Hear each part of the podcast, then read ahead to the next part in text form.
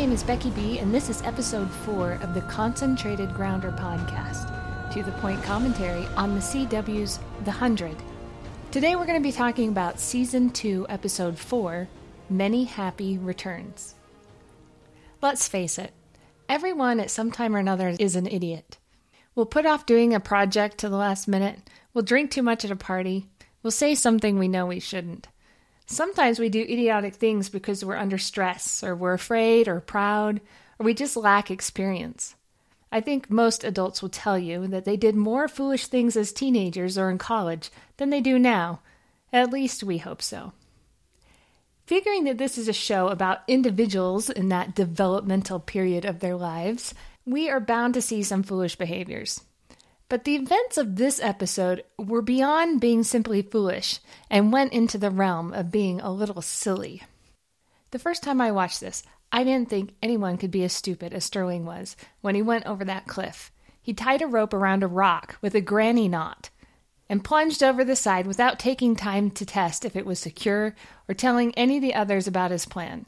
Now, I realize that they probably didn't have Boy Scouts up in space but there is some common sense here in tying a good knot that you're going to trust your life on. And then there's Bellamy, Finn, and the others standing at the top, not once looking at the rope or how it was secured or if it was holding up. Really? I find that hard to believe. Even in their worst moments, teenagers would not be this foolish. And then the idea of making a rope out of trying to tie together wire and seatbelts. Come on.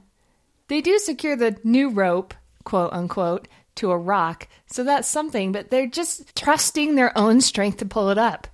Let's think about this. Bellamy is a good, what, 190 pounds? And the girl weighed maybe around 110? That's 300 pounds of dead weight. Imagine the friction alone that that makeshift rope would have against the rocks. Now, this is science fiction, and, and I'm used to turning somewhat of a blind eye when plots take liberties with science, but Sometimes things can cross the line from shoddy science fiction to plain lazy writing, making characters do really stupid things just to create tension. It wasn't even to propel the plot in this case. The whole thing on the cliff was really just a time filler. Now, there are other examples of idiocy in this episode, but I found them to be a little more palatable. Anya biting the tracker chip out of her skin. If the bullet didn't kill her, the infection surely would have. Raven trying to climb the radio tower with a dead leg one week after surgery. The Camp Jaha soldiers shooting at everything that moves. Like I said, we all do foolish things sometimes. Showing a character doing a stupid thing can go a long way in developing depth and insight into the character. We're all flawed, we all make mistakes. But it can also be a cheap way to create tension that never had to be there in the first place just to fill time. This has been Becky B for the Concentrated Grounder podcast.